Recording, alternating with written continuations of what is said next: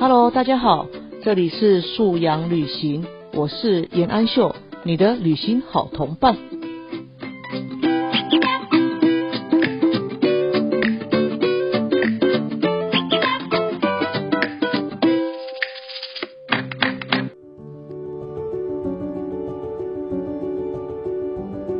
在孩子的时间管理当中，我觉得父母要容许他有空白的时间，你要让孩子懂得留白，他会才会在那个留白当中去找到他的喘息，或找到他的兴趣，他才会另外的发展。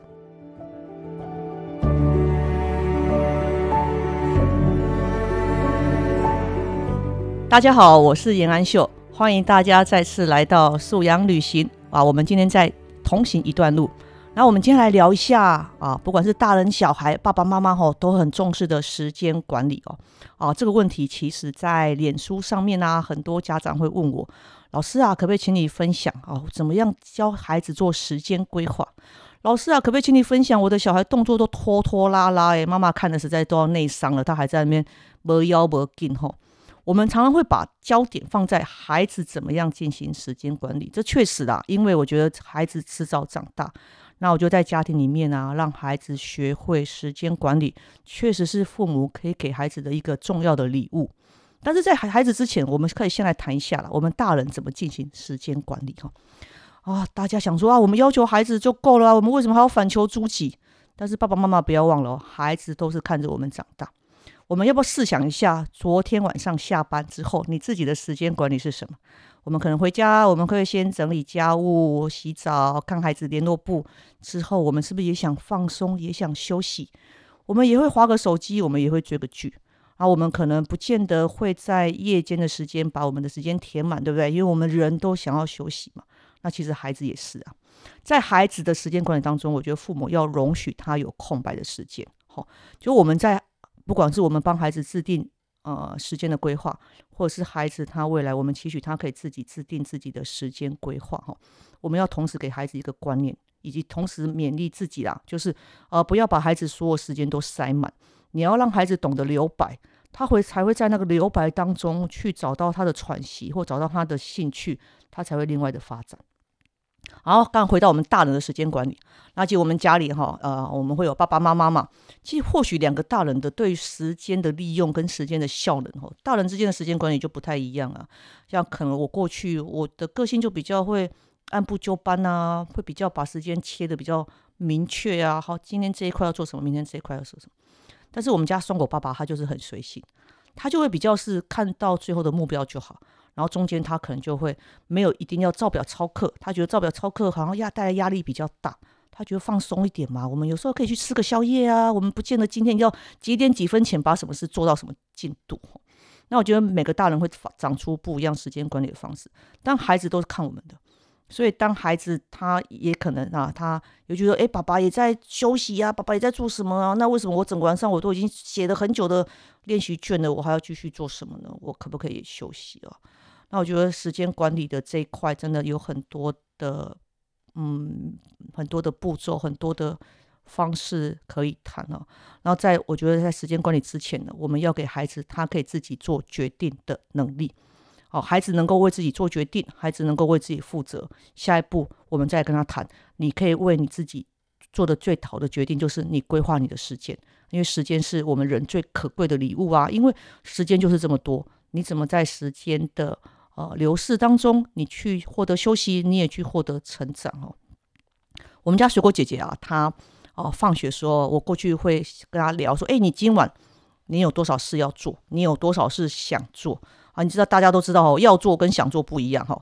想做可能是包括，哎，他想看书，他想跟妹妹下围棋，然后他想要听音乐，或者是他甚至想要洗澡洗久一点。我觉得他好像冬天哦很冷，他就喜欢在里面冲水冲久一点，他觉得这样可以取代他暂时无法去日本泡汤的遗憾哦。他就洗澡都洗很久啊，那对他来讲是个放松。那这是想做事，但是要做的事有什么啊？可能明天要考英文单词啊，今天要背啊，然后明天数学作业要写到哪里呀？然后家里妈妈要期待他的主动复习做哪边，这是要做的事。那我跟孩子谈啊，我会说，哎。你今晚有多少时间？第一个，让孩子明确知道，他今晚可能从睡觉倒退回来，他可能有三点五个小时。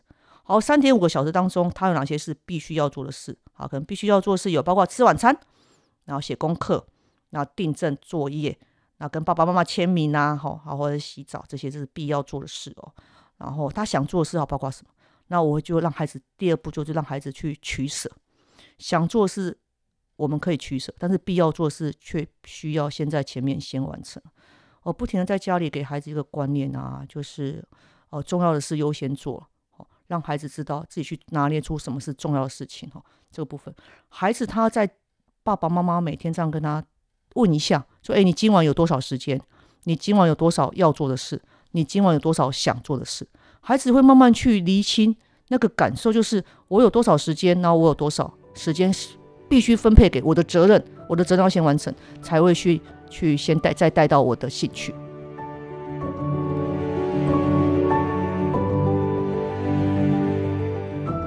哦，那平常日啊，孩子白天都在学校嘛，哈，他回来就是晚上那个时间可以利用啊，所以其实那个时间比较短，对孩子来讲规划是比较简单的。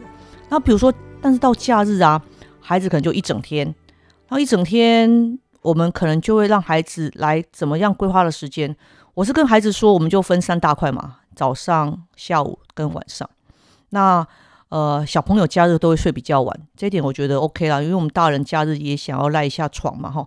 但假日会晚起，但是我会在前一天跟他们说，哎，妈妈，明天你们要这这礼拜要负责洗厕所啊，你们自己规划一下啊，早上时段、下午时段或晚上时段，我会告诉他们。我的目标跟我要他们做的事，然后他们可以自由去运用他们的时间放在哪一个时间区块里面哈。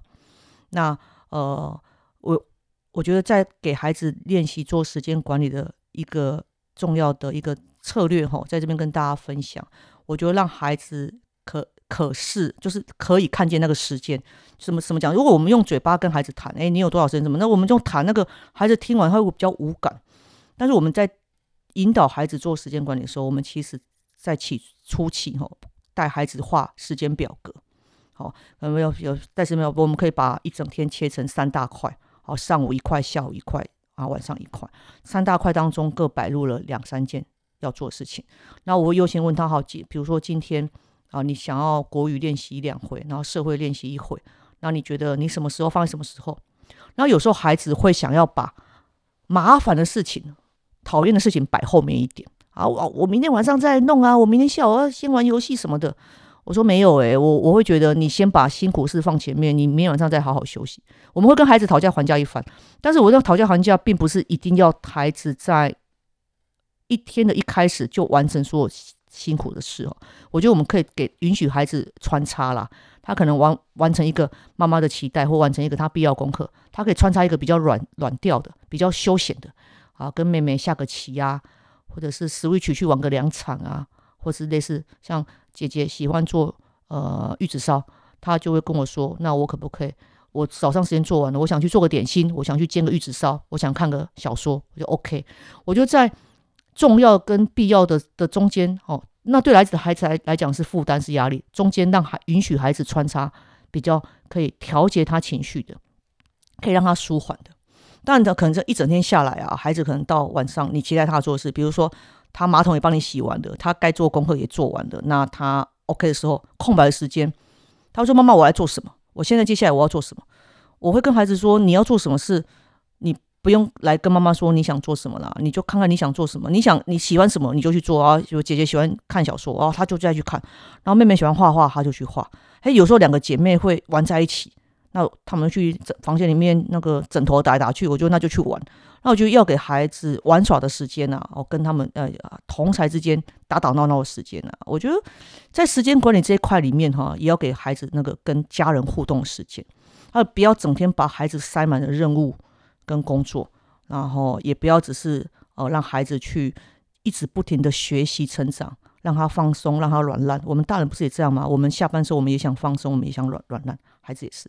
当孩子在松跟紧之间调节，我觉得那个时间管理，他自然会长出他的模式。但最重要是他看着爸爸怎么做，那爸爸妈妈可以教他，就是让他可视，可以看见时间的流逝，可以看见时间的规划，可以看见时间的区块。然后，就孩子就会慢慢学到他的时间管理的模式。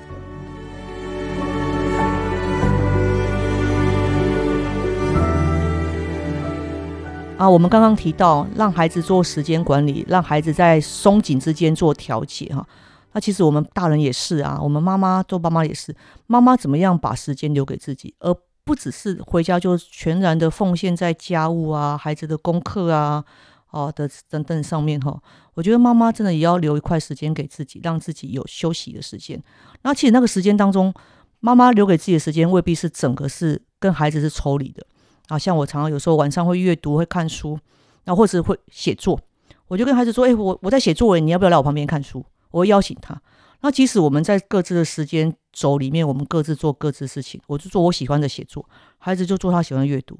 但实际上，我们是可能是靠在一起的，我们在同一个空间里面。那其实那也是一段亲子时光。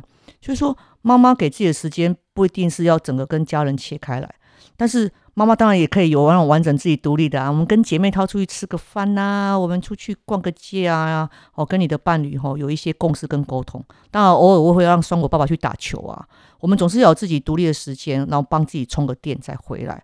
所以爸爸妈妈千万不要把你所有的下班时间都跟孩子绑在一起哦，孩子看到的是开心的、满足的、开心的爸妈，那对他们来讲安全感是更大的，而不是一个把所有时间都。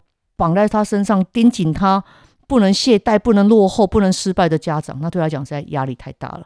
所以在时间管理这一块啊，我觉得我们一直在学习当中，那一起跟孩子一起成长，跟孩子一起分享我们怎么做，然后也鼓励孩子可以怎么做。那我觉得亲子之间都可以收获很美好的对话。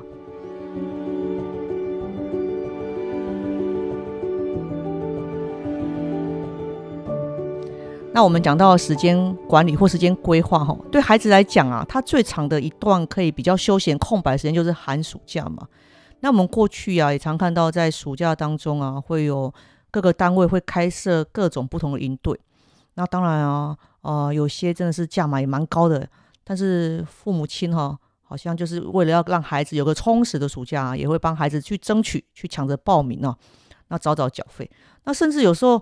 呃，自己喜欢的营队或孩子喜欢营队已经秒杀了哦，怎么办？那我们就会帮孩子退而求其次报别的。那对父母来讲，可能也是解决一个困扰了，因为父母都要上班嘛。那孩子与其让他让趴在家里无所事事啊，整天抱着手机玩电动，那不如让他去学习点什么。这可能是我们父母的想法。但是我们在帮孩子规划呃营队课程啊，或规划寒暑假时候啊。如果回到刚刚我们提到的松紧原则啊，哦，这边可能是要跟大家聊一下，就是我们当帮孩子在规划课程时候，就要留意一下课程的属性。有些是学习类的，哦，我们就不要全部都是学习类的，然后孩子真的也会受不了。我们可以穿插的啊，可以有学习类的、体能类的，或是记忆操作类的，哈，就是让孩子去玩，让孩子去动手做。现在也很流行啊，动手做啊，什么 Make 啊、Steam 这种，让孩子去玩中学，真的也很好。那其实就可以回到他下学期的课程上，去对他的学校的学习也会很有帮助。然后，比如科学类的、做实验的，有些孩子也很喜欢。然后，有些喜欢孩子有有些孩子喜欢画画，呃，喜欢唱歌跳舞的。那我觉得依照孩子不同性情哈，帮他规划学习的时候啊，父母真的也要去呃留意，就是松紧的原则，有学习，有玩耍，然后有交朋友。然后以情养性，我觉得都一并可以帮孩子考虑进去啊。然后我们也可以告诉孩子，我们之所以帮他这样规划的期待是什么，背后是什么。除了让他可以去玩，可以去学习，我们也希望他在当中去交新的朋友。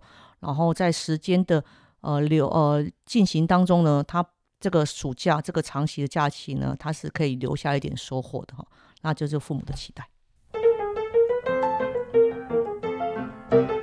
Hello，大家好，我是水果姐。现在是安秀老师的素养 Q&A 时间。好，接下来是来到我们的 Q&A 时间。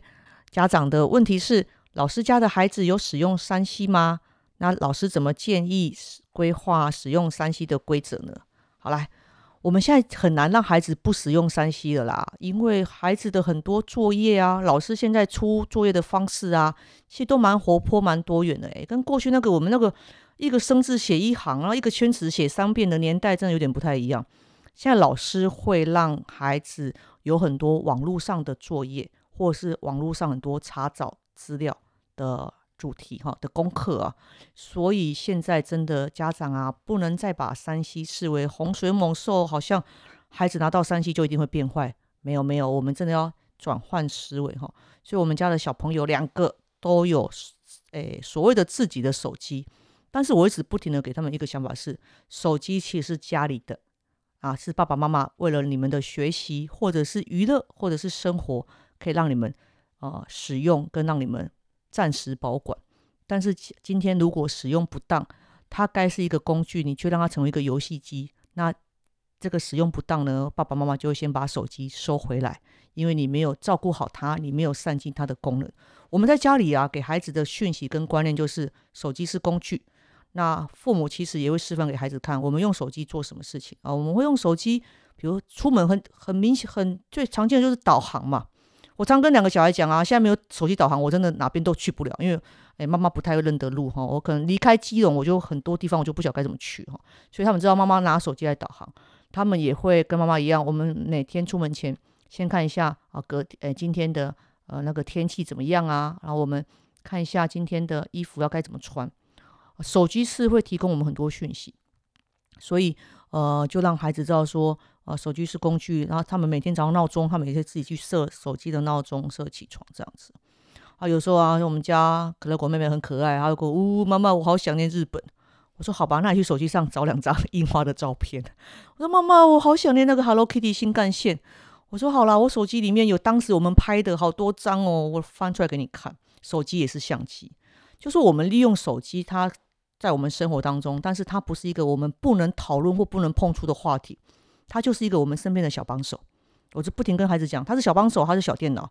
我们要让它发挥很多它的功能，它不只是游戏机哈。当然，我们也会玩游戏啊，小孩子也会跟我说一起，我们也会一起玩游戏啊，就是简单的那个益智游戏这样子。他们也会看到妈妈在玩游戏，所以我觉得这都 OK。所以当然有让孩子使用三 C，那怎么样让孩子去规划使用？哈，以我们家的例子啊，呃，他通常他们会把手机放在某个地方，那他们回家也不会主动就去拿手机，他们回家就是正常的啊，吃饭、洗澡、写功课、复习。然后，但是他们如果晚一点，他们会说：“哎，妈妈，我要来看一下。老师说他今天在 Google Classroom 上面放了什么公告。”我说：“好啊，你去看。”那我们家的小可乐，我妹妹她可能老师，因为她在低年级嘛，老师对于线上作业还没有这么多，说她就没有像姐这个理由可以来看公告。她就说：“妈妈，我的赖很多广告，我可以删一下嘛？”我说：“好，你有三分钟可以删一下赖的广告。”那我们家可乐果妹妹很喜欢看 YouTube 上面做劳作的影片。或者是 YouTube 上面教人家画画的影片，她有时候家的会来跟我商量，妈妈，我今天有阅读了呢，因为她知道要来跟妈妈商量事情吼，要来跟妈妈讨论手机使用，一定要先讲出妈妈满意的内容，就是妈妈我有阅读了，妈妈我看了什么，然后她也可以告诉我她真的看了什么，那那我可以使用手机，我可以用手手机二十分钟，我想找图片来画画可以吗？我想看画画教学可以吗？那我觉得 OK 啊，因为 YouTube 上确实是有蛮多。很不错的教学的影片，但是因为我们也知道 YouTube 上面有很多不适合儿少看的影片吼，我们真的也很怕孩子不小心去误点，或是因为好奇去误点，所以当孩子在手机上看影片的时候，其实我就会刻意在旁边绕来绕去，然后会有几次会突击他说：“哎，你现在在看什么？借我分享一下。”但你如果发现孩子神色慌张的把那一页关掉，你就说你就要跟他说：“哎，你该看什么？我也想看，跟我分享。”他有时候孩子会放开来。但他会怕你责罚他，因为他，但是他未必是看那些所谓的色情、暴力、血腥的，不见得哦。他可能只是怕你骂他说：“你刚刚不是跟我说你要看画画，你为什么现在在看搞笑影片？”他可能只是这样而已。然后你就要要，我觉得大人哦不用大惊小怪啊。你可以跟他说：“哦，你看搞笑影片哦，那 OK 啊，那你就开心一下没关系。”哎，但是你的画画呢，帮他把主题抓回来。你刚跟我讲的是什么事情？你现在你偏离轨道时候，你要记得回来。好，妹妹的情况是这样。那有时候姐姐也会有一些情况下，我们会暂时限制她手机的使用。比如说，嗯，有一次是她很主动，她月考前三天吧，还是一周，她跑来跟我说：“妈妈，手机给你保管。”我说：“为什么？”她说：“因为我要考试了。”我说：“你考试就考试啊，你反正你也不会一直黏在手机上。”但是她说：“我会想要上去班群里面看大家在聊什么。”他这是孩子有自觉，他他觉得他自己会被那个班群上同学聊天吸引。那他就觉得好了，他他暂时离手机远一点。那我觉得他的做法就像呃，我们认识的另外一位朋友的小孩哦，那个姐姐要大考前，那国中生很优秀的国中生，大考前的为了避免自己一直在追漫画，就把手机交给爸爸啊保管一阵子。所以我们家水果姐姐看到她认识的大姐姐是这样做，所以她可能就是这样想要学习，就把手机拿来给我。然后我的态度不是很开心，说好好好，我帮你保管。大人就是要保持假装的冷淡哈，就冷冷的说哦好，你放那里，那你考完试你再自己来拿走。就我嗯，我们我觉得我想要呈现出来就是给孩子就是一个妈妈尊重你，你你愿意让妈妈保管，我可以协助你，但是我并没有真的很想要了解或很想要控制你的什么什么事情。那你交给我就 OK 就放着，那你是你自己完成你该做事情，你想拿走就拿走。那个，但是这个是孩子的自觉性下，他来主动交给我了。但是有那种是被我们没收的，比如说有一次早上起床，妹妹他们两个睡一起嘛，然后妹妹那一天被我奶跟筋错乱哈，她把闹钟提前了十分钟，他们应该六点半起床吧？记得妹妹那天好像是转了六点二十，妹妹的手机响了，妹妹起来把手机关掉，妹妹继续睡，但姐起来，姐姐大怒，姐大怒原因是我们明明六点三十分才要起床的事情，你六点二十分就把我凉醒。凉醒之后，你还没有起床，你还把它关掉继续睡。但是我醒了，所以对于这个生气的姐姐啊，她就很生气，妹妹很不 OK，就闹钟设错。那我们当然看起来这是小事啊，不是设错而已。但是这是妹妹，这可能这一个月来的第三次，所以姐姐其实蛮崩溃的。她觉得我少睡了十分钟都是你害的姐姐早上那早上臭脸啊，口气很差，然后妹妹就觉得很无辜啊。还有我跟妹妹说。你不要难过了，因为确实是你不对，而且是这个月来的第三次哦。大家会觉得说，你应该会设闹钟啊，还你设这么早起来是要给自己赖床吗？那但是你跟姐同个房间啊，你这样会影响到别人，影影响到别人事情，我们就不能做。然后妹妹也觉得错了，然后跟妹妹说，那你去跟姐姐说，说不好意思，对不起啊，我下次会注意。然后妹妹确实也去讲了哦，然后姐姐就铁青的一张脸，不想理他。那我会觉得，作为妈妈哈，我就会觉得。孩子应该要适时放下，但这是妈妈后来在检讨自己的。我当下又急着孩子情绪赶快过去，我就要求姐姐跟他说没关系。但姐姐现在就很拗，她就不想讲，因为她就没有认为没关系啊，她就觉得她整个很生气啊，她就不想要在当下原谅妹妹。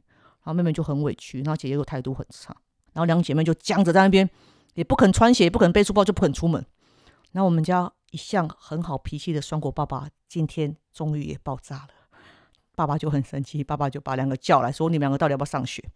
然后妹妹就看情况不对，妹妹说：“呀，我要上学。”但姐姐就很拗，她那时候知道爸爸生气了，她也就跟爸爸杠上了，她就不讲话。哦，那时候就是亲子大战哦，早上还不到七点，我们家就有这种情况发生了。对，然后这个结果就是当天晚上回来，爸爸说。妹妹没有使用好手机，你该转六点半去转了六点二十，你影响到了别人。妹妹因为手机使用不当，暂时保管。然后姐姐却因为这样的事情，然后早上呃也没有办法调节好自己的情绪，然后还僵持在那边，以至于早上大家上学上班都迟到。然后姐姐情绪控制不当，暂时给手机保管，这当做一种处罚。然后姐姐后来有来找我崩溃，她说为什么要处罚我？我为什么要因为这样手机被没收？这是我的。然后当姐姐在跟我谈说这手机是我的时候，我跟她谈是另外一个是，诶，没有诶，我们之前的共识不是这手机是家里的吗？之所以你们会使用，是因为它是个你学习的工具。但今天学习的工具，我们暂时收回来，是因为当然不是因为你手机使用不当，是你 今天因为你的情绪，或者是你后来的情绪，你对妹妹态度有点差，你对父母态度有点差，我们基于一点处罚就暂时收回来。但是前提是这手机不是你的。不是妹也也不是妹妹的，是家里的这件事，是我们很难得一次是没收他手机，但是不是因为他过度使用或是他什么，我们是作为他相对应的一个处罚的方式。所以呃，在手机的使用上面呢，各家会有各家不同的情况。那这以上是我们家的例子啊啊，因为手机来的风暴也是有。那我相信很多在很多家庭里面呢，手机来的风暴很可能是孩子过度的沉迷，或者是孩子去到了不适当的网站哈。那这个部分，其实，在亲子当中啊，我觉得，与其说是手机带来的问题，不如说是亲子之间更需要更多的对话。那我觉得，孩子的线下活动够多，他跟亲子间的活动对话够多的时候，他相对的，他在手机上时间就会变少。真的，我们父母吼，真的这个时候真的是在孩子的成长过程当中，这段时间要。要能够舍，就是能够放出来给孩子哈，孩子跟我们互动够多，家庭生活真实的生活够有趣，够他说白了就是够忙碌了，他也很多现实生活中有很多好玩的事情，他就不用在手机上面寻找认同、寻找安慰或寻找同伴哈。所以手机的问题回到现实当中，其实就是我们每个家庭里面的亲子问题哈，亲子教育问题。呃，手机话题其实还有很多面向可以谈呢。那我们今天就是简单的跟大家来分享到，我们双果家是这样的故事。我是严安秀，然后谢谢大家今天与我同行一段素养旅行，我们下次见。